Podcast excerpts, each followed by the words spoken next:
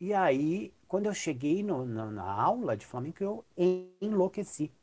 Não por causa das meninas, mas por causa do Flamengo.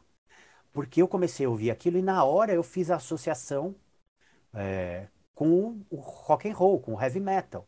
Falei, isso aqui é heavy metal. É, a adrenalina é a mesma.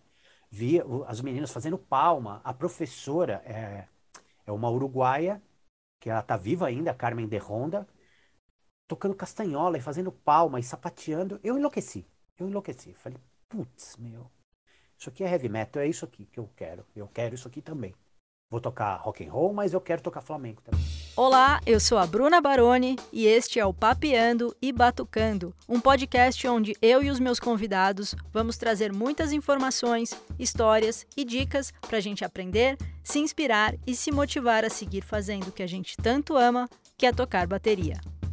O Papeando e Batucando está no ar.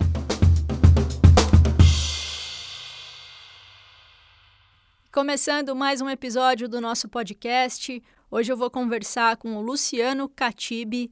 O Luciano, que é uma grande referência do flamenco aqui no Brasil, muito conhecido tocando carrom, mas também ele toca outros instrumentos de percussão além do carrom, toca bateria também, integra muito bem a percussão com a bateria. E hoje vai ter muita informação para compartilhar aqui com a gente, especialmente dentro de um estilo que eu acho incrível e muito complexo também. Então, com certeza, a gente vai aprender muito com ele aqui. E para isso, eu queria dar as boas-vindas ao querido Luciano Catibi. Oi, Luciano, tudo bem com você? E aí, Bruninha? Bom, primeiro, bom. obrigada pela participação. É, muito feliz de ter você aqui. E acho hum. que a hum. gente tem bastante coisa para conversar, né? Opa! Montão. Já faz um tempo até, né, que a gente não para para conversar. Até teve o, seu podcast, né, um, é, uns dias atrás. Collab de podcasts agora. Bom, vou começar com a pergunta clássica que eu faço aqui para os convidados, que é por que a bateria? Né, eu sei que você é, é reconhecido como percussionista, né? Especialmente sim, sim. Com, com o carrom, mas você toca bateria também, né? Então, sim, sim. Conta um pouco da onde que veio essa vontade. Ah, aquela história que todo mundo toca, conta, né? É, ah, quando eu era pequeno, e aí eu pegava as panelas e tocava as panelas, né? Acho que 90% das pessoas começa desse jeito, né? A, a, minha, o meu interesse com o ritmo começou, na verdade, com a música, com uns três anos, dois, três anos. Eu tenho, acho que até uma foto dessa aqui, devia ter até trazido para você. Pois me manda. É, É, preciso ver se eu acho. Eu, de- outro dia eu tava funcionando minhas fotos, tinha ali. É uma foto minha. é, eu assisti um programa, te passava um programa na TV Cultura, chamava Concertos para a Juventude. Isso é pros, pra, pra galera que é de 50 para cima, entendeu? Que nem eu, 52. Quem tem a minha idade, pouquinho mais ou um pouquinho menos, talvez lembre desse programa. É, passava de domingo de manhã e eu chapava vendo orquestra. E aí eu pegava, saía correndo. No meu banheiro tinha um porta-toalha desses, assim, que ficava na parede, banheiro antigo, e tinha um caninho, assim, que você encaixava ele. Eu tirava o caninho do porta-toalha, corria na sala, subia em cima da cadeira e ficava regendo a orquestra com o caninho imitando a batuta do maestro, né? Esse acho que foi a minha primeira lembrança, de, uma das primeiras lembranças que eu tenho com a música com lá pelos seis, sete anos, eu lembro que eu estava num carnaval na casa da minha tia e tinha uma galera fazendo uma batucada na rua, assim. E eu passava com meu pai ali, eu pirava, queria parava, ficava ali, meu pai tinha que me arrastar para ir para casa, saía uh, loja de grandes magazines, não sei o quê. Quando eu estava vendo, eu estava na sessão de som. Então, uma coisa que, assim, foi natural e não tinha ninguém na minha família que tocasse. Ninguém tocava nenhum instrumento. Eu fui o primeiro, assim, né? É, sempre se ouviu muita música em casa, mas eu fui o primeiro a tocar um instrumento. Meu pai queria tocar trompete, minha mãe tinha um violão. Esse violão que está aqui no fundo, aqui, tá batendo sol nele, tá meio estourado, mas era um violão da minha mãe, um Genini da década de 60. Isso aqui é 61, Legal. 62. E eu quis a bateria quando eu vi os caras batucando. Escola de samba, né? E dali para frente eu sentava na mesa para almoçar, ficava batendo e não sei o quê, e aí não parou mais. Então foi desde pequeno com o ritmo, né? E aí depois veio rock and roll, aquela coisa, você acha que você vai ser um popstar, né? eu achei, eu tinha plena certeza que a minha banda ia estourar e, né? E eu era, eu, eu era a encarnação brasileira do Tommy Lee, basicamente. o cabelo, o jeito de tocar, então. E aí comecei com, com rock, né? Que nem todo mundo, década de 80. Foi Sim. assim que eu comecei. Já na bateria mesmo. Na Você bateria. começou com aquela coisa, né? Um instrumento por vez ou Não, não, já era foi direto mesmo. na bateria. Eu tinha tanta vontade de tocar e eu não tinha o um instrumento que eu, eu arrumei um par de baqueta uhum. e eu montei umas almofadas, assim, distribuindo que nem a batera. E eu fazia a mecânica. Então eu ficava aqui, né, fazendo isso aqui, tum, tum, tá, tum, e tocava o bumbo no, né, fazendo aqui assim, né, usando o bumbo no chão aqui, ó. Ah, e quando eu sentei na bateria, eu saí tocando. E os meus amigos ficaram assim, ó. Nossa, você está fazendo aula? Com quem que você está fazendo aula? Eu falei, não, nunca toquei. É, eu sentei e toquei. O chá com pão ali, um, né? Um chá com bum. E foi já logo de cara. Isso foi bom e foi ruim. Por causa do autodidatismo, né? Você acha que você pode caminhar para o resto da sua vida é, sendo autodidata, a não ser que você seja um Devil Echo, um gênio, né? Não sei, não tenho nem conhecimento de nenhum bateria que nunca tenha tido aula. Não sei se você tem algum assim na manga e que seja power, mas você tem que estudar, você tem que ter um professor. Então, chegou uma hora que eu estagnei. fiquei parado, eu não evoluía mais. E aí, né, pega o toque com um, com o outro, tudo. Então, tem os dois lados, né, da moeda. Mas comecei como autodidata, total. Assim. É, até eu ia perguntar isso, se você chegou a ter aula com alguém né? Nada, ou no começo nada. ou ao longo. Depois de um tempo também nada. não. Não, não, porque aí quando eu comecei a, a tava com a banda, o que eu tocava para rock and roll me, me, me, satisfazia e satisfazia a banda. É, eu nunca fui um cara, eu não tinha lugar para tocar, para estudar e sentar todo dia e tocar. Eu até queria, mas não dava. Sentava marreta aqui na sala, nesse apartamento. É, eu moro aqui até hoje, meus vizinhos me conhecem, muitos dos meus vizinhos me conhecem de criança. Então, é, eu toco bateria hoje, mas de uma outra forma, né? Eu voltei a tocar de outra forma. Mas eu sentava a marreta aqui nesse quarto, aqui, ó. Meus amigos da rua de baixo falavam assim: ah, você estava tocando, né? Da rua de baixo, vai vendo. Duas, três ruas para baixo da janela ouvia do prédio. Eu moro no nono andar. Então, do nono andar para cima, todo mundo ouvia e no nono andar para baixo todo mundo ouvia, um prédio de 15 andares. Então eu era amado e odiado no prédio. Então chegou uma hora que, por respeito à minha mãe, eu não estudava. Eu ia na casa de alguém, ia, quando, quando eu ia ensaiar, eu ficava tocando. Mas eu nunca fui estudar rudimento. Eu comecei agora, depois de velho, muito de velho, por causa do carrom, de estudar rudimento. Certo. E, e que momento que foi essa virada, né? Saiu da, da bateria e, e, foi para percussão. Foi o carrom direto? Teve algum outro foi, instrumento no meio? Foi, foi o carrom. Teve um, um, um, pequeno gapzinho com um bongô, porque era o que eu tinha na mão, é, e depois já com o carrom. É, eu, eu, tinha um amigo, o César, é, que ele fazia aula de dança flamenca. Isso em 91. Eu já tocava, já tinha minha banda, só que aí um dia ele chegou e falou, pô, não era acho que nem 80 e 91, foi antes, 90. 90 ou 91, alguma coisa assim. Ó, oh, minha professora precisa de um percussionista para tocar flamenco. Você não quer ir lá? Você toca batera, né? Vai lá. Eu falei, puta, não, eu não toco percussão. Não, não. Ele falou, não, meu, vamos lá. Tem um monte de menina fazendo aula. Aí eu falei, opa, opa, né? 20 anos, né? Falei, pô, vamos lá conhecer meninas. Fui lá, peguei, eu tinha um bongô aqui em casa, não sei por que cargas d'água, eu tinha um bongô, alguém largou um bongô aqui. E eu tinha um bongô debaixo da cama, com a pele até meio estouradinha, assim, sabe quando fica aquele. Já não tinha aquele somzão. O bongô era bem ruim, na verdade. E eu levei esse bongô, e aí, quando eu cheguei no, na, na aula de flamenco, eu enlouqueci. Não por causa das meninas, mas por causa do flamenco.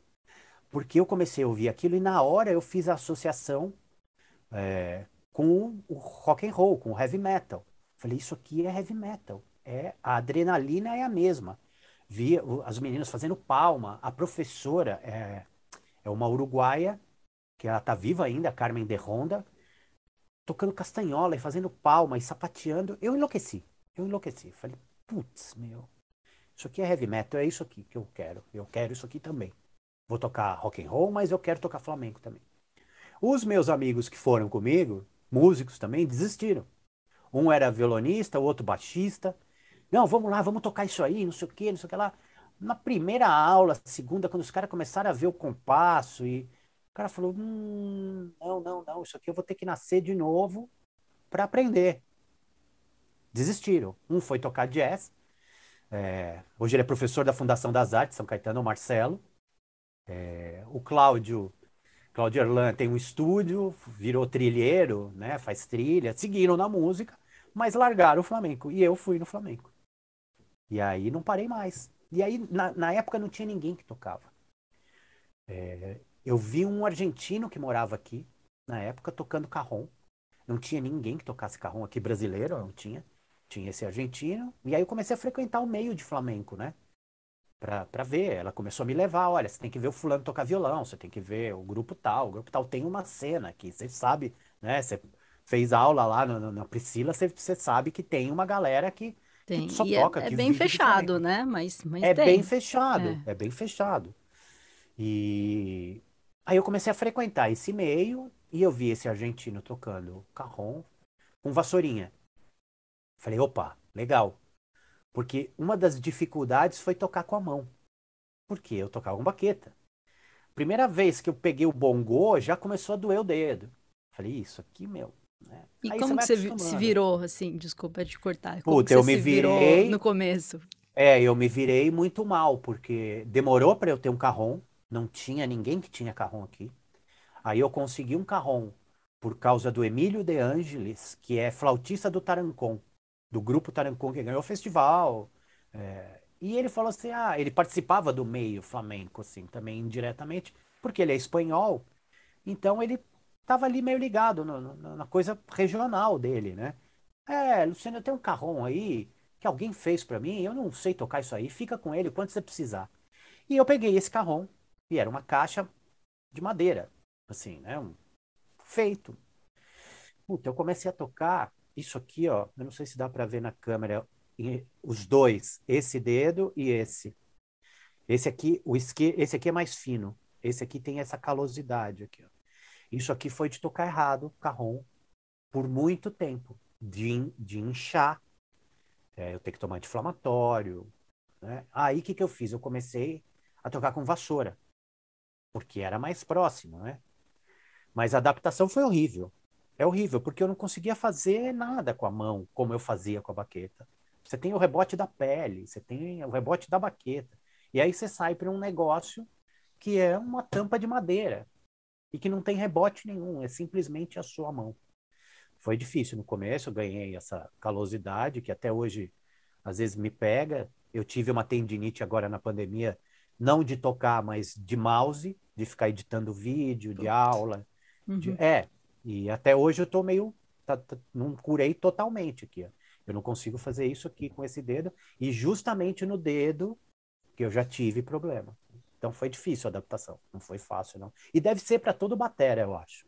Difícil você pegar um batera que. Ah, não, para mim é natural, né? Senta e toca um instrumento com a mão e.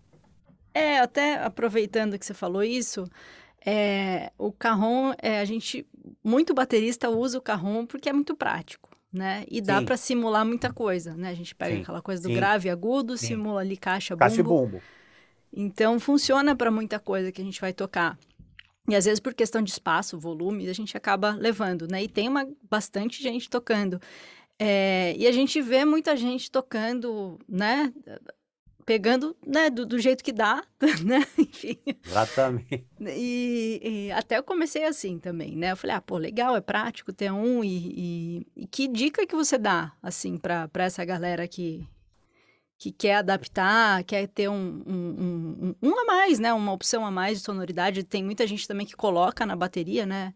Toca Sim. sentado no carrom e também tem esse timbre É, a hoje eu faço isso, hoje eu faço isso. Então, tem alguma dica, alguma coisa? Tem. Vai a- estudar a- direito, né? É, também. É, mas a primeira dica que eu dou pro baterista é não ter raiva do carrom.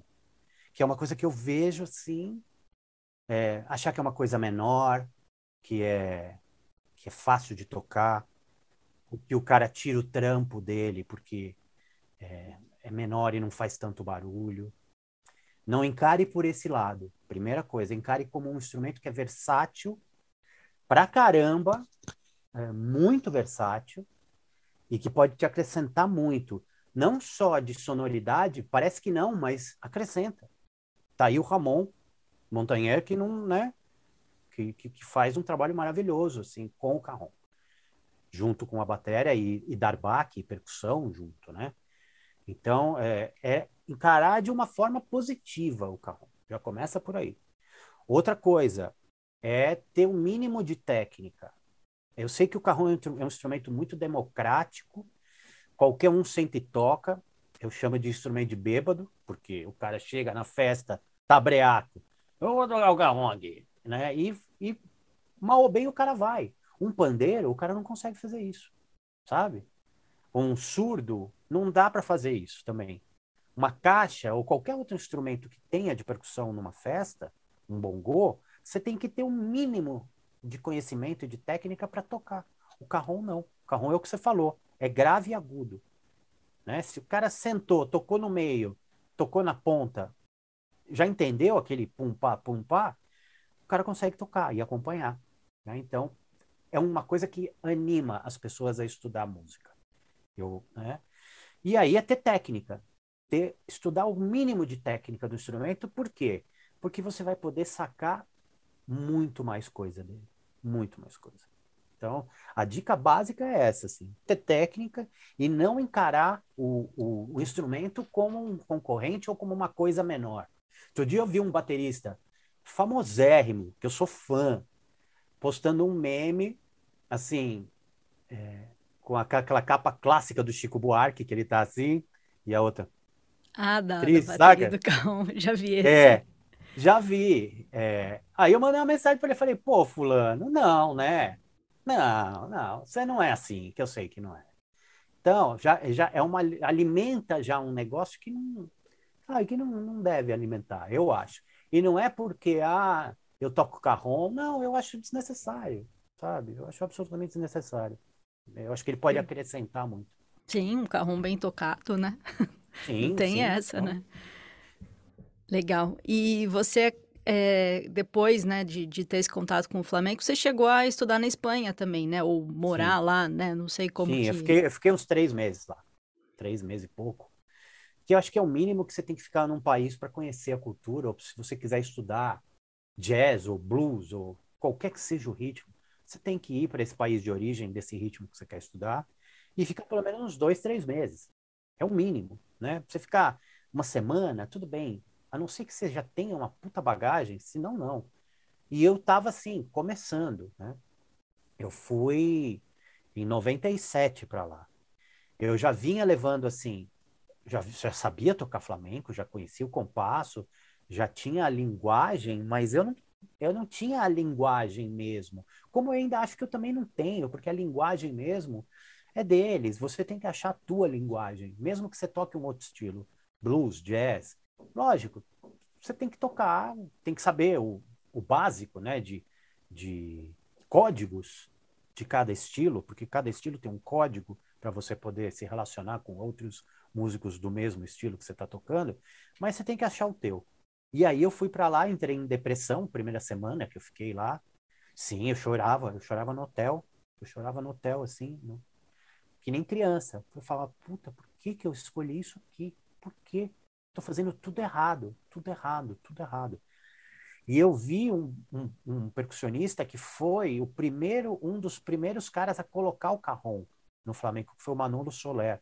É um cara que ninguém fala dele, mesmo na Espanha. Ele era bailaor, é, bailarino né, do sexteto do Paco de Lucia. Então ele, junto com o Rubem Dantas, foram os caras que começaram a usar o carrom na década de 80, no, no meio da década de 80 até agora. Né? E aí eu vi esse cara tocando e ele não tinha uma puta técnica, mas ele tinha um, um sabor, né? Ele tinha, como a gente fala no flamenco, o aire do flamenco, né? Ele tinha, o, tinha ali o lance. E ali, eu, meu, eu fiquei mal, assim, fiquei mal. Falei, puta, meu, tudo errado. Eu entendi coisas que eu como eu não tinha referência aqui de sentido de compasso, que às vezes você só entende vendo alguém tocar. Né? Mesmo que não seja perto, mas num show, você entende o sentido. Ah, quando acontece essa situação, olha o que o cara faz.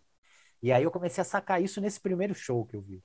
E aí eu fiquei mal pra caramba, assim, chorava, chorava. Minha esposa, minha ex-esposa, né, agora ex-esposa Débora, que é bailarina de flamenco, mãe da minha filha, da Isadora, que é bailarina de flamenco também, falava, não, é, calma, ela já tinha ido para Espanha, ela já tinha muito mais tempo de flamenco do que eu. Não, é assim mesmo, calma, não desanima, e não sei o que, eu não, eu vou voltar, eu quero ir embora. Não... E aí depois foi passando, né? Estudei com o José Antônio Galícia, que era batera de jazz e que estava metido no meio de flamenco. Então foi mais fácil a, a conversa, né? Porque conversando ele falou: Meu, eu passei a mesma coisa que você passou, né? Tentando adaptar ritmos, e ele tocava, tocou com o Camarão de la Isla. Outro dia mesmo eu vi um vídeo dele, ontem, ontem, hoje é dia 4, antes de ontem, faz, faz, é, foi aniversário de morte do Camarão de la Isla, que é um dos maiores cantadores de flamenco, né? Que até hoje não, não apareceu nenhum igual. E acho que 40 anos, 92, 30 anos, acho que 30 anos. 92, 2022, isso. É, e aí eu vi um vídeo dele tocando com, com o Camarão num programa de televisão, tocando batera, uma buleria. E o Rubem Dantas fazendo palma, vai vendo, que é antigo isso. Então, foi assim, fiz aula com ele. Foi o único cara que eu fiz aula realmente na minha história como músico. Depois, aula, assim, aí já fiz aula com o Cris, eu falo com, com todos os baterias que são amigos meus, todos. Eu falo que eu fiz aula, porque às vezes você conversando com o cara, sentando, vendo o cara tocar, isso para mim é aula. Ó, oh, como é que você faz isso? Faz assim. Pô, mas assim, assim, assim. Ah, legal. Então todos, com o Cris, com o Giba, que eu já vi tocar de perto, com você, com todo mundo, todo mundo que eu tenho, eu considero que eu faço uma aula quando eu estou vendo a pessoa tocar com, com o Douglas Las Casas, com o Ramon, sabe? O Ramon, o dia que eu vi ele tocar de perto, eu já conhecia ele, já tinha visto ele tocar, mas o dia que eu sentei e vi ele tocar assim, eu e ele, eu tocando carrom, e ele falei, puta, meu, esse cara. O que é esse cara? Ele tem uns, uns oito. É, uns oito cérebros. Então, então é isso. É isso. Eu estudei lá e aí estudei assim, o que não tinha muito curso também na época. Hoje tem muita aula uh, muitos músicos tocando carrom, e tem isso aqui, né? Você tem o Skype, você tem o uhum. Zoom. Eu posso fazer aula com os maiores percussionistas de flamenco hoje, aqui e, e o cara lá. Na minha época, não, eu tinha que atravessar o charco, como a gente diz, né? Atravessar o Atlântico para poder ver um cara tocar. Né? E caiu muita ficha lá. Um menino de 16 anos colocou a minha mão, como eu faço com todos os meus alunos hoje. Pegou a minha mão e falou: Não, assim você nunca vai tirar som do carrom. Pegou minha mão, colocou no carrom, deixa a mão mole. Plá. Falei: Ah, aí deu um. Porque eu ia com a mão, como todo mundo vai, né? Vai fazendo isso aqui assim. E, e a posição é essa aqui, né? É, isso você me passou, né? Vira então, chave total, né? É, é difícil no começo. Eu demorei é. um ano aí, um ano e meio, dois anos, para sair dessa posição assim e uhum. ficar com a posição assim com a mão relaxada. O som um é outro, impressionante. Né? É outro, muda. Né? E é isso que os baterias têm que sacar. Que isso aqui é uma forma de você mudar o timbre do instrumento. Uhum. Esse agudo é diferente desse, que é diferente desse, que é diferente desse. Né? Você, tem, você tem que explorar ao máximo os agudos que você tem e os graves que você tem, porque é um instrumento binário, né? É branco e preto grave e agudo. É aquilo. Aí você tem os tons ali de cinza, né? Pro, pro branco e pro preto. Que você tem uhum. que explorar. Senão, acabou, né? É isso. É, e de estudar lá, isso era uma coisa que eu queria te perguntar, né? Se você já tinha, se você foi pensando já em estudar com, com sim, o pessoal sim, sim. Ou, ou se falou, ah, vou viver, viver um pouco lá, ver, Não, né? Sim, galera. eu fui já porque tinha, eu tinha, eu tinha já amigos que estavam indo para lá uhum. direto, né? e falando, olha, vai ter o curso agora no verão do José Antônio Galícia, bababá, bababá, bababá. Então, daqui eu já fiz a inscrição lá. Ah, tá. É, então já fui pensando nisso. Mas assim, é, como eu tocava e ele viu que eu tocava e tinha muita gente crua na aula. Teve gente que sentou com o buraco do carrão virado para frente, assim. E ele, não, vira, vira. E a pessoa saiu virando em cima do carrão, fazendo um parafuso, assim. Ele falou, não, não, não, la carra, la carra. Aí o cara pegou e pôs do jeito certo. E aí ele viu que na primeira aula, que eu já tocava, ele chegou e falou, ó, oh, você me espera aqui no final da aula. Ele foi um, um, uma flor de pessoa, como ele era sempre com todos os músicos. Já, já se foi, mas é, foi super prematuramente, assim. E, mas ele era um cara, assim, que ele ajudava as pessoas, que ele ajudava. Eu tenho amigos que foram para lá tocar violão. O Flávio Rodrigues. O, o, primeiro trabalho, se não me engano, quem deu na Espanha para o Flávio Rodrigues, que é um dos melhores violonistas que a gente tem aqui no Brasil hoje, de flamenco e, e né, geral, foi o José Antônio Galícia no trabalho solo dele. Então, o Flavinho já tocava guitarra flamenca, chegou na Espanha, fez amizade, não sei o quê, viu como ele tocava, vem tocar no meu grupo. Né? Porque era um músico aberto. E aí chegou e falou: não, você fica aqui. Fica aqui, deixa todo mundo embora. E aí ele ficava mais uma hora comigo tocando. E me dando toque, ó, isso aqui assim, ó, faz assim. Não, você já tá. É isso aí, você já tem. Agora é com você. É, é o que ele falava. Você tem que tocar. O groove você já tem, você já tem essa. Você já entendeu como é o compasso. Então, é uma contagem vezes... muito específica, né? É. É um. Puta, eu não, eu não sei nem se tem algum outro ritmo que é tão rígido em relação a isso. Hoje eu sou menos rígido em relação à contagem do Flamengo, mas eu já fui muito rígido, porque até para você entender, né? E depois você poder se libertar disso. É, essa coisa da clave, a clave é muito grande, né? Você pega uma clave de salsa, é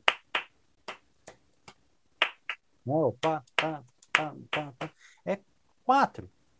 É, é pequeno o espaço. O do Flamengo é 12.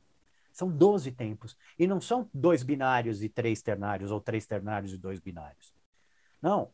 Para você entender realmente, você tem que entender primeiro essa clave de 12 tempos. 1, 2, 3, 4, 5, 6, 7, 8, 9, 10, 11, 12. Isso tudo é a duração do compasso de Flamengo. Então, por isso que é meio chato. Depois você vai subdividir isso de dois em dois, de três em três, de seis em seis, né? Mas primeiro você tem que entender essa coisa que é gigante. Isso meio que dá um desânimo, assim. E para achar o um, né? Com a coisa exatamente, toda acontecendo. Exatamente. Fala, Onde Deus. está o um? Porque, até porque o um não é acentuado. Sim. Você vai um, dois, três, você acentua no três do compasso de 12. Você não faz um, dois, três. Por quê? Porque você entra na cruz, você entra um tempo antes. Você começa no 12 do compasso anterior. Meu, é uma loucura. Então, quando eu vou explicar, eu penso assim, ó, seis, e passo para bateria, para qualquer um, meio compasso, pensando do 6, 7, 8, 9, 10, e 6, 7, 8, 9, 10. Falei, é isso aqui que você tem que saber. Pensa assim, 1, 2, 3, 4, 5, 6, 1, 2, 3, 4, 5, 6, 1, 2, 3, 4, 5, 6. Acabou. Se você entender esse groove, depois você vai pegando as coisas. Porque não adianta também você forçar uma coisa que né, não, o cara não vai entender de cara. Tem que é música. Se o cara entende o, a melodia e é que nem tocar música dos Balcãs. Se você vai ler e fala assim, puta, isso é 11, acabou sua vida. Você ouve a melodia. Eu penso assim. Eu entendo a melodia, entendo o ciclo e aí vou. Ah, poxa, é 11. Nossa, que legal. É 7. Puxa, que legal. É 5, 9. Tudo ímpar, né? Então eu, eu penso na melodia que nem no Flamengo. É o primeiro é, contato mínimo assim que eu tive foi até na, numa aula do Cris, que ele pegou uma buleria, né? Acho que vocês tocavam junto, né? Vira e mexe Sim, até, a, a gente estudava tive, junto. É, acho que eu te vi tocando a primeira vez em algum evento lá do, do, do, IPT, do IPT, lá na, na MT, Sim. que você tocou com ele. E aí Sim. ele escreveu uma buleria, ele acho que Sim. colocou num compasso de três até, para Sim. ajudar, né, a, a explicação. E foi primeira primeiro contato assim, eu levei um susto, falei: "Nossa, mas que é todo, né, todo estranho". Porque, meu, eu sei o quanto ele ralou para tocar aquela buleria, porque ele falava, ele me mandava uma mensagem: "Velho, não tô entendendo nada, velho. Onde que tá o um disso aqui?" É, era isso é. mesmo. Assim, até a hora que ele entendeu. Como é que ele entendeu? Pegando uma buleria, um CD, que eu indiquei, falei, ah, ouve esse, esse cara aqui, que é mais quadrado. É uma buleria do José Mercê, num cantaor que chama José Mercê. Eu acho que foi exatamente essa que ele mostrou até. E a hora que ele, ele, colocou a música, fez todo sentido. Né? E ele tocou, é, e ele entendeu o groove na batera em cima da voz e da melodia da guitarra. Porque só o carrom, ou só a batera, ou só... meu, é ridículo. Você fala, puta, já é um solo. A base já é um solo, né? Já é um groove solado praticamente. Então ele falava, nossa, isso aqui é uma loucura. E aí pirou, né? E aí não parou mais, mas ele entendeu quando ele pegou a melodia da coisa. E aí acabou. Agora qualquer buleria que ele ouve, ele sabe onde está. É impressionante, já fez. Eu falei, ah, ouve isso aqui. Ah, tá aqui, ó. Pum, pá, pá, pum. Só que aí vem a linguagem, a coisa né, da malandragem. É, coisas que, por exemplo, um, um, um cara que conhece o ritmo vai tocar assim.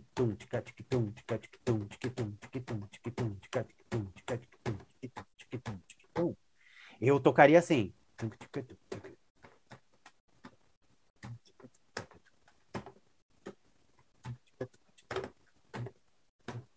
Eu não, eu não marco o 6, o 8, o 10 e o 12, que é a, clave básica. Ou o 7, 8. Pum, pum, tum, pum, tum, pum, tum. Não, eu deixo subentendido. Eu largo, como um cubano faz com a clave. Né? Como o cara que tem o domínio da coisa faz. Ele já sai do jardim da infância e aí você vai subindo é, os níveis. Sabe onde e, você está, né? E você vê os caras tocando carrom hoje, dá medo. Dá medo. é, é assustador. É assustador. E uma coisa que eu tenho curiosidade, né? Que para mim fez muito sentido, ficou um pouco mais fácil de, de entender, porque ele escreveu, né, o, o groove, a ideia, né, do, do ritmo. É, como é que é essa questão da metodologia, né? Existe alguma coisa, eles usam lá fora alguma metodologia para isso? Porque Não. instrumento de percussão já é um problema, né? Já é complicado, a escrita, aquela coisa. E eles usam só na contagem? Como é que funciona essa parte do, do ensino, assim? Transmissão oral total. É o que a gente estava falando uhum. no, no, meu podcast, né? Sim. Você tem no sapateado americano uma escrita que, por pior que ela seja, você tem uma escrita. E os bailarinos sabem ler. No, no flamenco você não tem. Eu, eu conheço uma bailaora aqui que desenvolveu uma escrita, que é a Sila Alonso. É, basicamente é uma escrita, uma notação normal, mas ela faz com risquinhos e bolinhas e quadrados. Se você, se você lê partitura, na hora que você bate o olho ali, você já vai entender rapidamente o que, que ela. E é uma forma mais lúdica de você ensinar para um bailarino a, a, leitura musical, rítmica, né, pelo menos. É, e ela nota isso, ela anota, ah, isso aqui é planta, isso é taco, isso é não sei o quê, a punta, todos os golpes, né, todos os sons do sapato, tá anotado ali. Então ela desenvolveu, mas não, lá não tem, não tem. É somente a transmissão oral e cantando o passo, que é uma coisa que os, os músicos de jazz fazem, né? O músico indiano faz. É cantar a frase que você vai tocar, rítmica ou harmônica ou melódica, né? Se você não canta a frase que, que você quer tocar, você não vai tocar ela do jeito que tem que tocar. Isso eu falo para todo aluno meu. Assim, canta, que seja isso aqui, taca, taca, taca, taca, taca. Ah, mas eu não consigo articular taca, taca, taca. Porque tem essa coisa da articulação também, né? Os alunos têm vergonha de, de articular sílabas. É muito louco isso. Então faz tica, tica, tica, tica, tica. Né? Então, o que seja mais natural, o que for, o que for natural para você.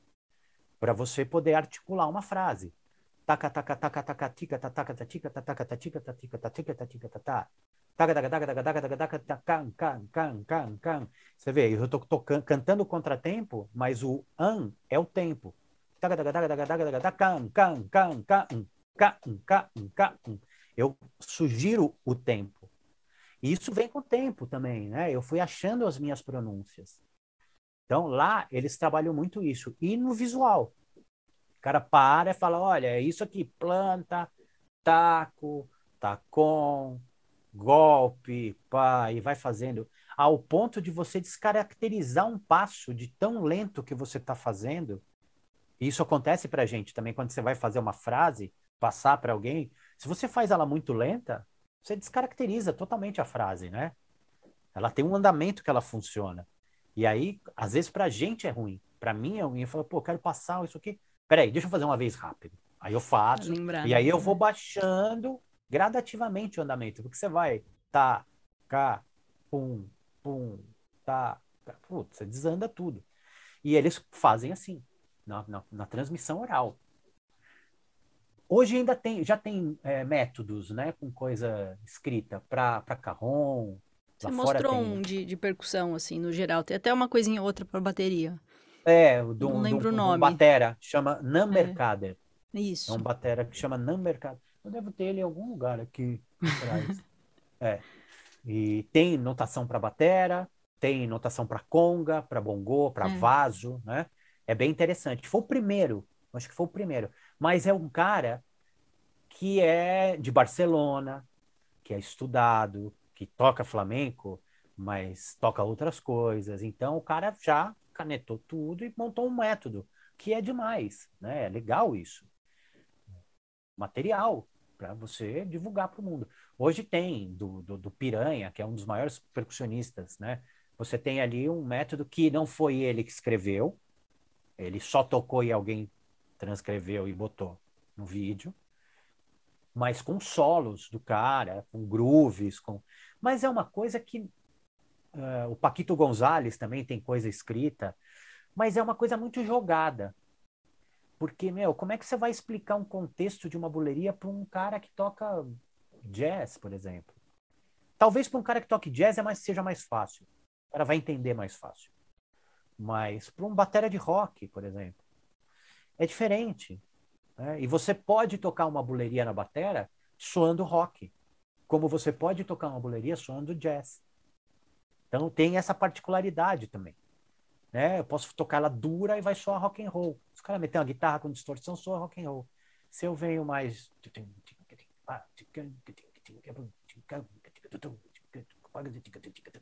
você fala, opa, é jazz. Você, você pensa no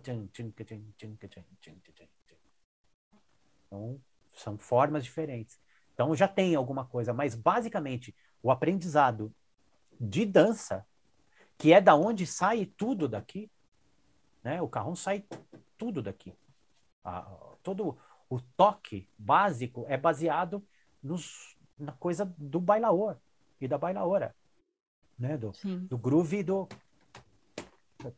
o groove básico do flamenco é isso aqui, ó. Um, dois, três, um, dois, três, um, dois, três, um, dois, três, um, dois, três.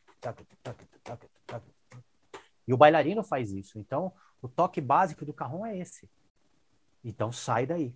Né? Então, e para o baile não tem é, um ensino escrito. Legal. Uma hora vai aparecer ah, algum sim, né? bailaor que escreva. Deve ter, não, não, é possível, vai aparecer alguém. Mas por enquanto eu não, eu não conheço se tem. Bom, e falando dessa questão do, o que vocês fazem, né, no Carrom ser muito baseado no, no sapateado, né, no que eles estão fazendo na dança, é, como que funciona essa interação? Assim, você tem, tem que ter esse papel mais em cima do, do groove, né, digamos assim, manter o, o, uma levada para eles, ou você Sim. pode interagir, ou até onde isso, né, pode acontecer? E fala um pouco como funciona essa questão do, tocar com, com o sapateado, com, né? É, que é um, é um instrumento de percussão, né? Então... Sim, sim. E isso é um problema, porque não são todos os bailadores que, que, que se interam disso, né? É, que ele é um músico. Hoje, hoje, muito mais. Quando eu comecei a tocar, eles não sabiam que era uma colcheia. Hoje eles já sabem, né? Por causa dos músicos que começam a falar linguagem, enfim, Olha, isso aqui é uma cocheia, uma tercina, uma semicocheia, enfim, eles já conhecem mais ou menos os termos. É, mas existem, para mim, duas formas de você interagir. Uma é dando chão. Primeiro, assim, o, o percussionista ele tem que ter claro que ele não é o protagonista da parada. Ele está ali para servir. E isso é muito difícil, mesmo lá. É, tem o percussionista que quer aparecer mais que o bailaor, que o cantaor, que o guitarrista, que todo mundo. Então, primeira coisa, é você saber o seu lugar na fila do pão. Quem é você na fila do pão? Né? Você é o cara que está dando chão para o bailaor, fazendo ele brilhar. Aí, quando você tem consciência disso, é você pode acompanhar, dando base e pontuar o que o baile está fazendo, né? A parte rítmica e a parte melódica, porque e o, o, bailarino faz muito em cima da melodia, da parte rítmica da melodia, os, os passos, né? Ou dobrar os passos junto com o bailarino. Que é um, o que particularmente eu não curto muito. Em alguns momentos eu acho demais. Mas a grande maioria das vezes eu não gosto, porque perde o sentido. Por que, que eu vou dobrar, fazer? É redundante. Por que, que eu vou fazer o que o cara está fazendo se ele tem que fazer aquilo? Aí você tem uma coisa, ah, o bailarino tem uma deficiência rítmica, ou não tem o pé tão limpo. Então, pode acontecer, às vezes, fala, faz essa frase comigo, porque eu não estou fazendo ela muito bem, eu preciso que dê mais um. Beleza, tem problema, o K1 é para isso também, para dar mais força, dar mais ênfase em determinados pontos. Mas tudo, como eu já toquei para bailarinos que, que queriam que eu fizesse absolutamente tudo junto. O cara faz uma piscada assim, ó. E aí ele quer que você faça um. Você faz assim, ó. Ou a cabeça, ou o braço, ou não sei o que, tudo. Pra, pra, pra. É legal? É, mas não o tempo inteiro. Então são duas formas.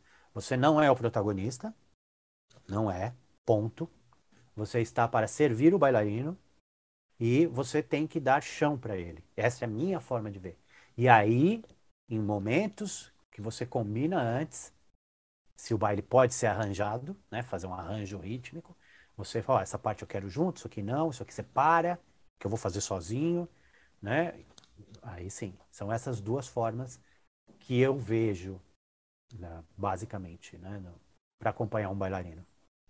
E você falou do, do arranjado, né? É, são coreografias é, programadas, digamos assim? Tá tudo Padrão. ensaiado ou, ou tem um momento improviso também? Tem um momento improviso e tá, tem, assim, tem. os códigos. Tem, tem os códigos. Tipo pegar o real book e tocar uma música. Você tem que saber aquela música. Né? Vamos tocar, sei lá, Autumn Leaves. Você tem que saber. Você tá no real book. Tem que saber. No flamenco acontece a mesma coisa. Você tem que saber uma estrutura. Eu vou falar os nomes dos ritmos aqui, mas é, né, depois quem quiser dá uma, uma gulgada aqui. Né? A gente chama de palos. P-A-L-O-S. Palo. Né? Palo ou palos dos, do flamenco. Os palos no plural. Palo. Então, o palo alegrias. Você vai, você tem uma estrutura de alegrias que você tem que seguir. Que pode começar com uma saída de cante, que pode começar com uma falseta. Uma falseta é um pequeno trechinho musical da, do violão, no começo ou entre letras, entre uma letra e outra do, da, da coreografia, né, do baile. Então ela começa com uma saída de cante, uma chamada, uh, entre uma letra, você aí depois da primeira letra é uma falseta, aí uma outra letra, um corte, aí você tem o silêncio, aí você tem o silêncio basicamente é um adágio, se a gente for falar musicalmente é um adágio, uma, uma parte muito lenta de violão e baile somente, somente. Aí você tem uma, uma, uma, uma escovilha e aí você sobe a, a, o andamento e acaba por buleria. Isso eu estou falando aqui muito cru, não é essa a estrutura, né? Eu pulei coisas aqui, né? Mas basicamente é isso, porque se eu for ficar explicando a estrutura das alegrias, a gente fica o podcast inteiro aqui para explicar a estrutura de um baile só. Funcionaria então, como se fosse uma forma de uma música. Com a forma né? da música, tá. exatamente. Então você pega A, B, C, A, B, B, C, e volta no A e acabou. Enfim, deu. Então você tem isso. Então, se eu quiser tocar um baile agora, se baterem na minha porta aqui, ó, Luciano, vem tocar uma alegrias aqui para mim, eu vou. Porque parte-se do princípio que o violonista sabe, né, o guitarrista sabe, né, que a gente chama de guitarrista, porque na Espanha violão é, eles chamam de guitarra. Então aí acaba falando como o jargão espanhol. O violonista sabe a estrutura, né? O bailarino sabe a estrutura do tema, todo mundo conhece, como é que vai fazer, quantas letras, vai fazer salida de cante ou não, vai fazer uma chamada aqui, bababá, e vamos que vamos. E existe o baile, por alegrias ou por qualquer outro palo, arranjado, que o cara compõe a música, o bailarino estuda aquilo, faz, vamos fazer essa convenção aqui, aqui, aqui, aqui uma parada, aqui volta, uh, que também é demais, que também é muito legal, porque aí tem um caráter que quem vê fala assim, uau, isso é muito animal, porque você vê que é, pensa numa banda de rock progressivo, é o, é o exemplo clássico que eu dou todo arranjado, todo cheio de convenção, todo, né? Existem convenções que são básicas, que são clichês e que a gente usa, e existem as convenções mais cabeludas, né? Mais difíceis que você escreve e que você tem que lembrar na hora. Né? Então eu, como tenho memória de peixe, eu tenho que ficar ouvindo, filmar, porque eu escrevo mal. Porque se eu escrevesse bem, aí vem a parte da leitura, que é, que é essencial. Você escreve e você, vai, você não vai esquecer mais aquela convenção. Na hora do baile, você já tem ela de tanto escrever e ler. Você escreveu uma vez, já era. Você vai chegar na hora, pô, agora é essa convenção. Então, mas lá os caras não fazem isso, eles não escrevem. Os caras têm uma coisa que é natural, porque não escreve os músicos de flamenco, ritanos ou não, é, os caras tocam, porque é o dia a dia deles. Né? Costuma, né? A memorizar, Costuma né? a memória. Eu, uhum. eu vi um cara dando uma entrevista que ele falou, meu, eu memorizei tudo isso aqui que você está vendo. Era uma, uma, peça gigante, assim, e um cara que se você der uma caneta para ele, ele mal sabe escrever. Um cigano, que ele mal sabe escrever o nome dele. E o cara tem uma inteligência absurda para memorizar música. E toca pra caramba. Então, meu, é isso. Então, essas são as duas formas, basicamente. Né? Você tem o baile arranjado e o baile que está de improviso. Dentro do baile arranjado, se o bailarino resolver olhar e falar assim, sabe, você tem um. Não, deixa. Porque às vezes dá errado também, hein? Às vezes dá errado. Às vezes o cara erra a convenção, esquece, e aí você já passa a improvisar. E aí termina de uma outra forma, mas é, às vezes tem um improviso também, dentro do baile arranjado. O cara, vou fazer aqui é livre. Eu não sei o que eu vou fazer tá? Dessa parte sou eu. Então você marca compasso aqui para mim. Todos os bailaores que vieram da Espanha que eu acompanhei aqui, com quase todos faziam isso. Porque ele não sabe com quem que ele está tocando, ele não sabe se eu toco bem ou se eu toco mal, ele não sabe se eu vou entender o que ele está fazendo. Então, olha, aqui eu quero compasso. Primeiro ele vê os caras tocando, fala, não, ó, beleza, vamos armar essa frase aqui, pá, pá, pá, pá, uns armam. Outros falam, não, não esquenta, porque sabe que é um estresse, né? Você ficar, puta, não, vamos armar essa convenção, não. O cara fala assim, é isso aqui, é a estrutura básica, e aqui você me deixa, só me dá o compasso que eu faço o resto. Né? E, e compra a minha. Né? Aí você tem que ter o, o entendimento também de comprar o improviso do cara. Né? Não é só. Às vezes o cara faz um improviso maravilhoso e você tá assim. Com medo, dando compasso pro cara, e o cara já tá em outra onda, você tá lá assim, ó, com medo de errar, entendeu? Só, só no clique, né? É, é exatamente, é. aí não faz sentido. Legal. E, e voltando para a questão da, da Espanha, né? Quando você foi para lá, estudou, quando você voltou, você seguiu tocando batera ainda e percussão ou você falou não, agora eu vou ficar só na, no carrom? Não, eu eu, eu demorei para voltar a tocar bateria. Ah, eu é? Demorei. É, eu voltei. A gente está em 2022. Pra você ter uma ideia, eu, a minha bateria eu ganhei dos meus amigos. Porque eu tinha vendido a minha. E você deve conhecer o Jorge Aniello, uhum. que é meu amigo de infância, assim. Eu conheço ele de. Ele, ele é mais novo que eu, mas eu conheço ele menorzinho, assim, a gente estudava no mesmo colégio. O cara é um psicopata, né? Com bateria. Coleciona, tem todas as baterias que você pode imaginar, já teve todas. E juntou uma galera, amigos em comum meu, e ele comprou uma pinguim. Ele caçou a batera, comprou a pinguim, fez uma vaquinha com todo mundo, me deu de aniversário no bar, lá no Recastro. Ai, que legal. Levou a batera, eu cheguei lá, falei assim, porra, Jorge, você comprou outra, cara. Deu uma dura nele, assim. Para com isso, guarda uma grana, não fica comprando uma bateria. Para que, que você quer mais uma bateria? E ele assim pra mim. Dando risada, né? Não falou nada. No meio do show, de uma entrada para outra, ele olhou para mim e falou: tô passando mal. Senta aqui, toca, termina a música. Aí peguei, sentei, não sei o quê. Aí ele foi na frente e falou assim: Ó, hoje é aniversário, é meu aniversário. Meu aniversário ia ser. Eu tava tocando, eu tava fazendo dia 12 de outubro. Ele tava tocando no dia 11 pro dia 12. Já tinha dado meia-noite, ele falou: hoje é aniversário do meu amigo, do Luciano, não sei o quê. E ele vai estrear a bateria que ele ganhou de presente dos amigos. E foram todos lá assistir. Hum, Puta, eu tive um acesso de choro, assim, no palco. Foi aquelas coisas melosas, assim, né? E aí, essa bateria foi em 2014. Ela ficou guardada até. Assim, empilhada até 2017, 18. Que eu resolvi, falei, não, eu preciso tocar.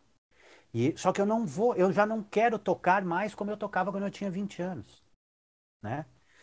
E aí eu mudei totalmente o meu estilo de tocar, a minha forma de tocar baqueta. É, eu tocava com umas baquetas parecia um caibro, assim. Qual, nem lembro qual era a, qual a baqueta mais grossa que tem. É, 2B, é. 2B, eu acho que era uma coisa. Mano, era um porrete. E ao contrário. Hoje eu comprei, eu tenho dois par de baqueta, eu tenho uma 5A e uma 7A. Vai vendo e um monte de, bate... de baqueta de vassourinha, de feltro, de bolinha, de não sei o quê.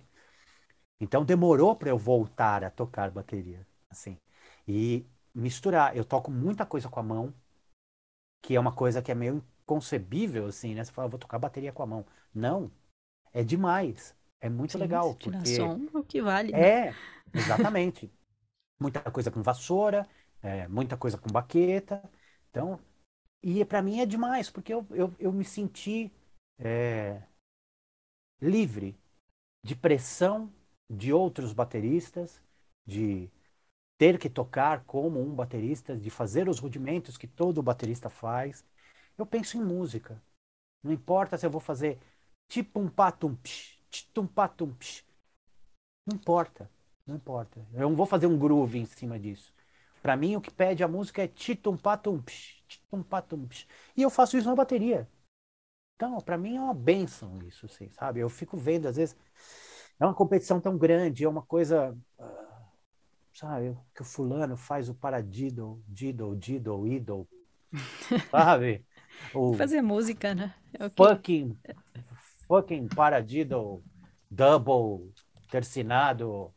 Meu, não, cara, não, não tenho, eu tenho 52 anos, não, não posso entrar nessas piras mais, mano, não, não, dá. E você tá e misturando eu... a percussão com a bateria? Sim, carrom, no lugar do tom eu uso um darbaque, no lugar do surdo eu uso um djembe, caixa, bumbo, chimbal e prato.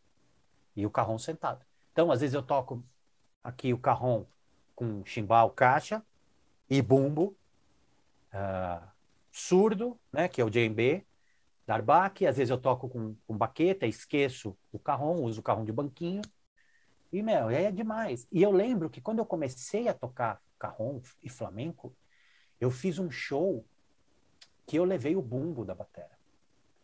Que todo mundo enlouqueceu. Falou, meu, que demais. E eu não tocava como, né? Eu sabia o tum, e eu punha os bumbos nos assentos. Dá um peso, né? né? Dava né? Essa coisa de, de na batera, eu fazia no carrom, né? Duas notas no carrom e uma no bumbo. Então eu fazia E aí a galera pirava, falava, nossa, é, que demais, não sei o quê, blá, blá, blá. Então, no começo eu era muito mais livre. E aí depois você começa a entrar no, no meio e, e ver e fala, meu, puta, eu preciso tocar carrom só. E foi uma, uma besteira, porque puta, logo depois que eu comecei a tocar batera, a, a tocar carrom, flamenco, o Beto Angerosa começou a tocar também. Um ano depois. E aí que eu conheci o Beto. Né? Eu conheço o Beto desde 94. E o Beto já era, meu, tocava tudo. E ele levava aquele monte de tralha para tocar. E eu achava o máximo levar só o carrom. Porque a minha vida inteira eu tinha levado um monte de coisa da batera. Quando eu ia tocar e eu pegava o carrão, enfiava debaixo do braço e ia, eu falava, nossa, isso aqui é a glória. né? Nem prato eu levava. E, e, é uma coisa que eu senti falta, né? Depois eu comecei a sentir falta. Devia ter levado, não devia ter perdido essa coisa da batera. Mas isso é meio uma coisa minha, assim. Eu sou meio xiita, sabe? Eu preciso entender isso aqui, como vai isso aqui. E aí eu largo tudo e faço assim no carro. Eu fiquei 10 anos sem ouvir outro tipo de música. Caramba. Só ouvia flamenco.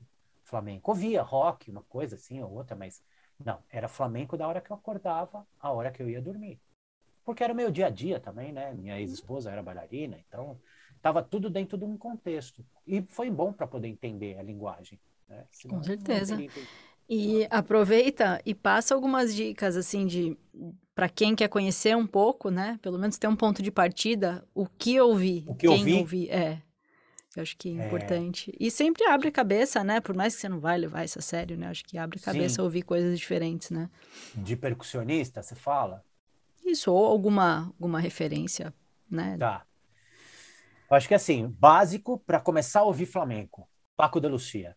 Não confunda com Paco de Lucia, que o Lucia é italiano, o Lucia é espanhol.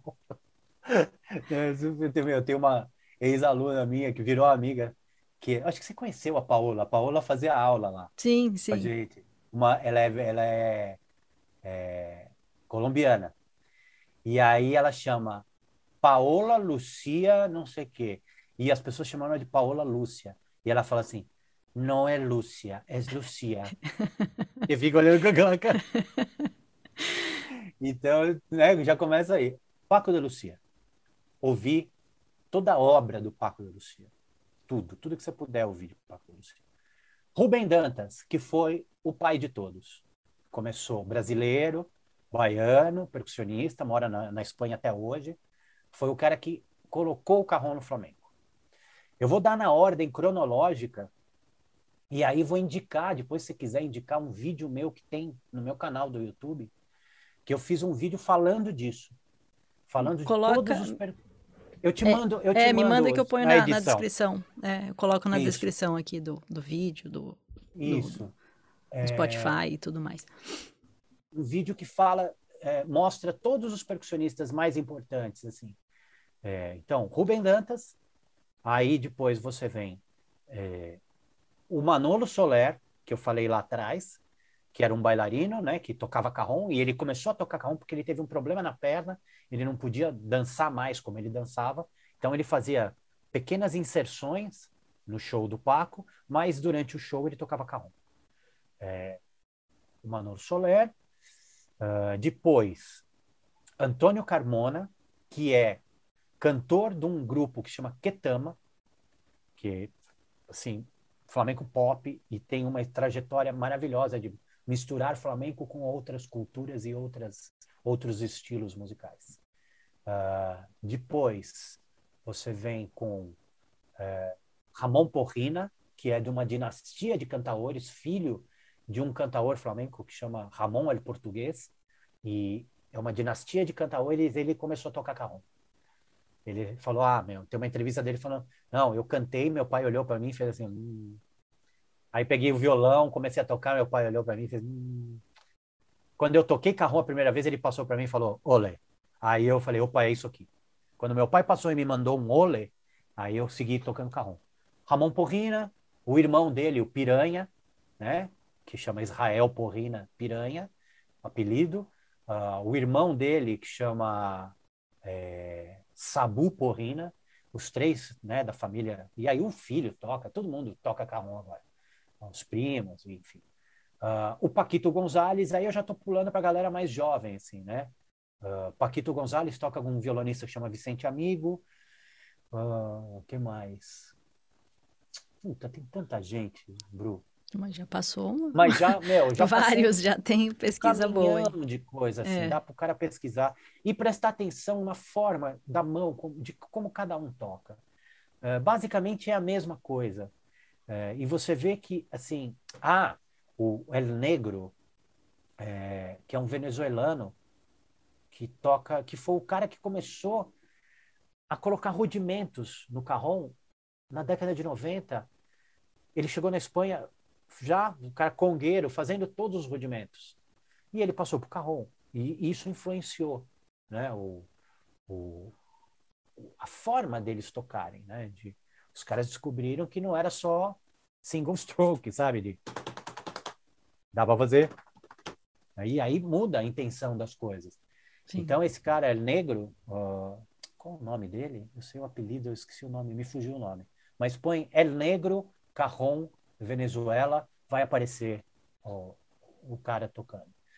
Então, esses caras mudaram a coisa. De 2000 para frente, o Carrom deu um boom, assim. Foi uh, quando eu fui para lá em 97, não tinha tanto percussionista tocando. Tinha pouca gente tocando. Luke Lozada é um cara que toca para acompanhamento de baile, de dança, maravilhosamente bem. É o cara que acompanha baile para mim. Foi o cara que eu me espelhei quando eu fui para lá por causa da mão do cara, do tamanho da mão dele, da forma como ele faz para acompanhar o baile. Então, esse cara também é um cara que vocês têm que ver para ver como o que dá para fazer, né, no, no carro. Não é só tum, tatu, tum, tatum, tum, tatu, tum. Né? Sim, com certeza. Sempre, sempre abre a cabeça, né? Sim, Colocar sim. Uma, uma ideia ou outra no que a gente faz, né? Mesmo que seja outro estilo, né? Sempre acrescenta. Sim, sim. E pegar frases. E aí eu vou falar de um disco que é essencial para os bateras ouvirem, que se chama Jazz Espanha, Jazz, J-A-Z-Z. Você me passou. Espanha, é. que é com Peter Skinner, o Michael Brecker, bicho, é uma galera da pesadíssima com a galera do Flamengo. Esse disco foi gravado em 92 e ele é atual até hoje. Ele é uma é coisa... sensacional. É, meu, surreal. surreal. E é, basicamente falo... esses. É, já tem uma, uma lista boa, né? E Nossa, depois pra... eu coloco esse link que você vai me passar também. Fala um pouco desse carrom que está aí atrás de você, esse modelo ah, que você desenvolveu. Esse é o meu modelo, ó. O cara não é pouca, pouca coisa. eu ia falar uma... Luca Tibi, assinatura, né? Com a minha assinatura da AG Percussão, que é um cara que faz carrons aqui maravilhosamente bem. Acho que você tem um carrão dele tenho, também, né? Tenho, sensacional. É... Lindos também eles são, né? É, são obras de arte. Ó, tem um outro aqui embaixo. Tem... Eu tenho mais uns vários aqui. Como é que tem você desenvolveu de esse seu modelo? Que, que esse foi de... na pandemia. Esse foi na pandemia, aquela coisa de, meu, vamos fazer um instrumento. Era uma coisa que ele já queria fazer um instrumento com meu nome. E eu sempre achei, falei, puta, não, eu acho tão papagaiada isso, né?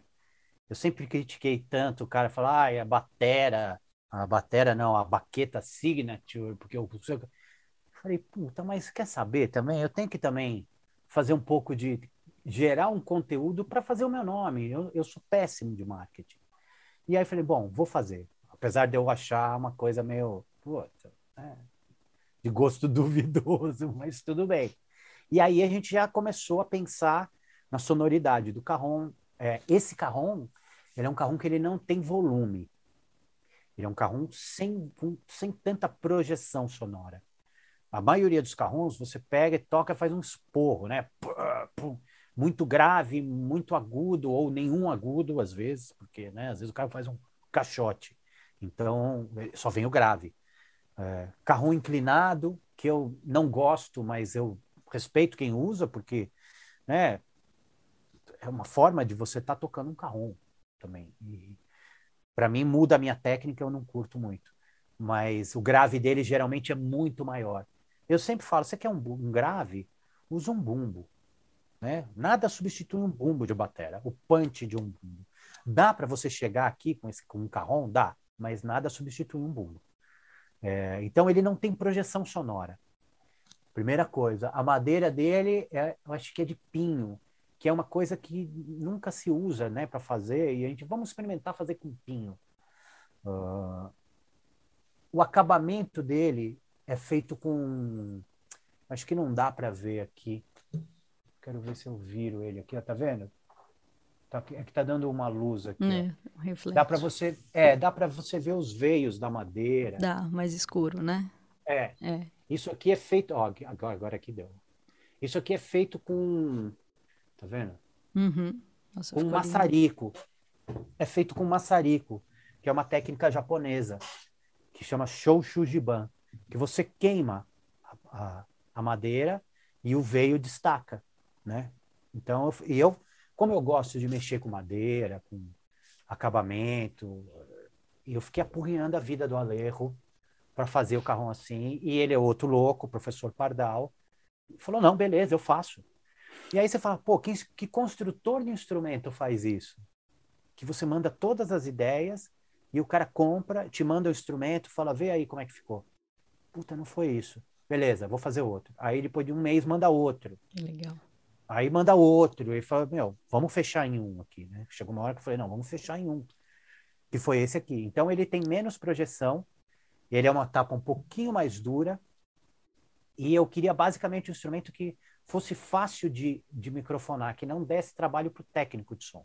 Uhum. Porque é um parto, né? O cara sobra. O carrão sempre sobra a mesma frequência, que é de 120 a 130 ali no, no, no equalizador é, Hertz, que é aquele médio grave que, que, se você tira demais, você mata o som do instrumento. Se você põe muito, sobra. Então, quando você consegue fazer um, um carrom equalizado, meu, é sensacional. É, e outra dica, que agora a gente está fazendo o modelo novo dele. A gente está vendo uma forma de colocar uma, uma parada dentro, com uma estrutura de espuma. Eu já uso em vários carrões meus uma espuma aqui, como um bumbo, exatamente como a gente usa no bumbo. Hum, dá uma abafadinha. Você seca ele aqui, ó. Hum. Pegando até a parte de trás, exatamente como a gente faz no bumbo, nas, nas duas peles. Né? Isso dá um puta adianta. Então, isso é dica para você que vai tocar, que toca na noite. Pega uma espuma grossa aqui, ó, e joga, mesmo que seja uma fininha, já dá uma mudada no som do teu instrumento. Já vai ficar mais fácil para você trabalhar e microfonar. É, esse aqui, ó, ele tem microfone, é um carrão microfonado da G. Uhum. Ele tem dois, dois microfones, um para agudo e um para grave. Ah, legal. Né? E eu uso. Tem a briga, também. né? De não, um para tudo, não. né? É, que na verdade, quando ele está bem microfonado, um só resolve, uhum. né? Por trás ali. Mas já, meu, fiz Faustão com esse, com esse. E o cara ficou de cara, o técnico da TV. Falou, pô, já tem. Pô, primeiro que eu vejo aqui que o microfone é bom. Falei, é, então, AG percussão, entendeu? O cara não. É, meu, o cara não é dá ponto sem nó, sabe? Então, essa foi, esse foi o desenvolvimento durante a pandemia aqui do, do meu meninão aqui. Tem azul, tem verde, tem várias cores. Legal. E você está dando aula? Estou dando aula. Estou dando aula presencial. Esse ano eu comecei de novo, né? Aqui na minha casa, na Estação Santos Imigrantes, para quem é de São Paulo, linha verde. Uh, e no, na Vila Madalena, a cada 15 dias, no espaço Devi, que é uma escola de flamenco, que é um, né, do Raias Dança Teatro. Ah, é, eu dou uma aula de duas horas a cada 15 dias lá. É uma turma que, que, que eu formei no começo do ano, de bailarinas de, de flamenco, porque ajuda muito no desenvolvimento do, do baile, né? Do uhum. entendimento rítmico. Certeza. Então, é, né, entrar no meu Instagram aí, tem alguma coisa, uma pecinha que a gente tocou semana retrasada, eu montei ali uma coisinha para ter o que apresentar. Nós vamos apresentar essa peça inteira no fim do ano. No meu canal do YouTube tem umas quatro ou cinco peças de alunos meus, assim, quando eu dava aula para muita gente. Eu cheguei a dar aula no Cervantes, no Colégio Miguel de Cervantes, para 15 meninas, assim. E o gozado é que são só mulheres, né? É o, é o mais legal de tudo. O homem não se interessa, porque o músico não vai fazer aula. É muito louco isso. O cara fala, ah, não, não vou fazer aula. Agora, depois da pandemia, depois de todo o tempo que eu dou aula, e eu dou aula há muitos anos, eu tenho mais alunos. Assim, eu tô com um, dois, três, eu tô com quatro alunos, homens. E o resto, só menina. Então, isso é muito bom, porque é legal quando você vê mulher tocando, para elas mostrarem que, que é possível para acabar com essa palhaçada de ai, é menina, mas ela toca bateria? Sim, ela toca bateria. Ela toca bateria, toca bateria pra caramba. E não é que nem, ah, toca que nem homem, não. Ridículo isso. Machista. Certeza. Idiota. para com isso. Né? Então, não pode, tem que mostrar mesmo. E a mulher é capaz de fazer qualquer coisa, melhor que qualquer homem. Então, ridículo. Então, eu comecei agora com mais homens, né? Que é legal também, né? Porque para mim é um outro approach. Sim. Eu tô tão acostumado a ter um approach com bailaora de flamenco, com mulher, e quando tem um cara, às vezes eu, não, mas olha, outro dia eu falei, não, mano, para com isso, né? Faz assim, tá errado, para, para, para. Com mulher eu não faço isso também, porque é diferente, né? E eu tinha uma, teve uma época que eu fazia isso, que eu é, meu, eu, eu, eu pensava que porque ela, a pessoa estava fazendo aula, uh, ela tinha que dar tudo uhum. dela ali e que eu, meu, eu estava dando o meu tempo ali. Quando você começa a entender que às vezes a pessoa faz aula por higiene mental e que ela teve um dia estressante, que para ela ela espera aquele horário ali para chegar para ir para minha aula e né? demorou muito tempo para eu entender isso assim. Então eu mudei o approach. Saber lidar, né? total. né? Total. É, é. Com, com o aluno. E você falou do seu canal do YouTube. Antes da gente encerrar, fala também onde as pessoas podem te encontrar, saber mais do seu trabalho, até te procurar para as aulas. Ó, as redes aí. Pode mandar Instagram. Aí eu te mando, acho que mais fácil colocar na descrição do vídeo. Isso, né? pode me mandar. Então vai estar tá aqui na descrição do vídeo. Todos os lugares vocês vão me achar. Canal do YouTube, Luciano Catibe só. Uh, Instagram, Lucatib Carron.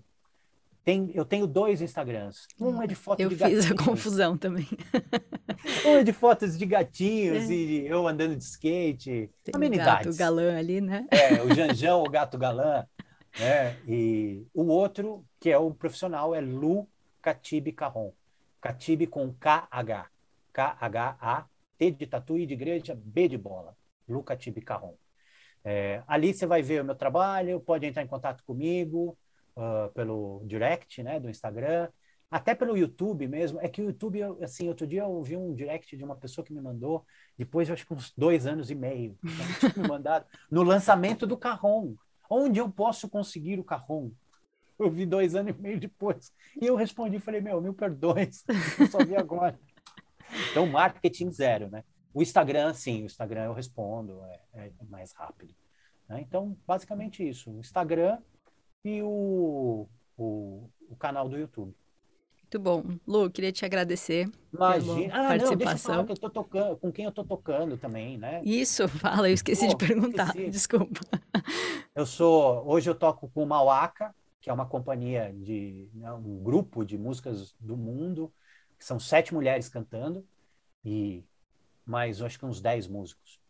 Então, quatro percussionistas. É, às vezes toco eu, o Beto Angerosa, a Val, né? É, Valéria Zaidan, que é também especialista em pandeiros e tudo. O Armando Tibério, que é um baita batera, quem é das antigas conhece o Armando Tibério também, e que é percussionista. Então, às vezes, a gente tem a orquestra Mauaca de percussão, que são quatro percussionistas. e aí tem cello, é, sax, violão, uh, contrabaixo, acordeon. É um trabalho maravilhoso. Então procurem Mauaca, M-A-W-A-C-A, Mauaca. Uh, tocando com Emiliano Castro, que é um baita violonista de choro e que faz um trabalho de fusão com música com música ibérica, com flamenco, com, né? O cara tem um bom gosto, compõe pra caramba, morou na Espanha também, e a gente tem um, um, trabalho junto já. Eu toco no trabalho dele desde 2015, quando ele começou com essa onda de querer misturar o flamenco com a música dele. A gente já tinha tocado antes num outro trabalho da Irene Atienza, que é uma cantora que hoje está na Espanha. Ela é espanhola, ela voltou para a Espanha, mas é uma baita voz. E a gente se conheceu lá e ele me chamou para fazer parte do trabalho dele e a gente está junto até hoje. Então, basicamente, assim, fixo, assim, de, de trabalhos que eu é, e aí depois show de Flamengo, pinta uma coisa ali, outra aqui, mas... Vai mandando as datas. É, preciso te ver tocar faz tempo que eu não vejo, né? Sim, pô, Bru, tem que ser. Quero ver, sim. Muito então, bom. É que aula, né? Você deu uma, uma baita ah, aula imagina, aqui pra gente. Imagina. E obrigada pela participação. Foi ótimo. Eu que agradeço. Obrigadão. Eu que agradeço. De nada. Então essa foi a minha conversa com o Luciano Catibe Quanta informação, quanto aprendizado, né? Que mergulho aí no flamenco também. É, eu acho incrível poder conversar e aprender, né, com uma pessoa que é especialista, né, num assunto, especialmente falando de um estilo musical que não faz parte, né, do nosso dia a dia, né, ou pelo menos não da maioria de nós aqui no Brasil. Então, eu acho que é sempre um aprendizado, né? E eu sempre gosto de falar isso, mesmo que a gente não vá tocar mesmo algum estilo, se especializar ou trabalhar, né, com algum estilo musical, eu acho importante a gente conhecer, né, porque isso sempre vai somar no nosso vocabulário. É, sempre ideias novas, inspirações podem surgir de lá, ou elementos, né? A gente pode pegar de, um, de algum ritmo e trazer para a nossa forma de tocar também. Então, acho que é sempre importante a gente abrir a cabeça para novas possibilidades, novos ritmos, mesmo que não faça parte do nosso dia a dia, não seja o que a gente toca ou o que pretende tocar, mas eu acho sempre importante a gente buscar novas fontes, novas inspirações, que com certeza sempre vai somar, sempre vai é, abrir os olhos né, para novas possibilidades que às vezes a gente nunca imaginava, certo? Então, o episódio de hoje, com tanta dica e tanta referência que ele trouxe, né, com certeza é, vai ser um, uma boa fonte de inspiração para a gente. Então, vale a pena procurar todas essas referências que ele falou aqui. Vou deixar aqui na descrição, além do contato do Luciano, vou deixar também os vídeos que ele comentou, vou deixar todos os links para você poder acompanhar. E eu espero que você tenha aprendido tanto quanto eu ao longo desse episódio. Certo? Então, na semana que vem, eu estou de volta com mais um convidado. Até lá! Então este foi o episódio de hoje. Se você gostou, deixe a sua avaliação e dependendo de onde você está ouvindo ou assistindo esse episódio, deixe a sua curtida, seu comentário e aproveita para me contar o que achou e o que mais ou quem mais você gostaria de ver por aqui. Também não deixe de compartilhar com seus amigos esse papo cheio de informações. Muito obrigada por ficar comigo até aqui e até o próximo episódio. Boa semana e bons batuques!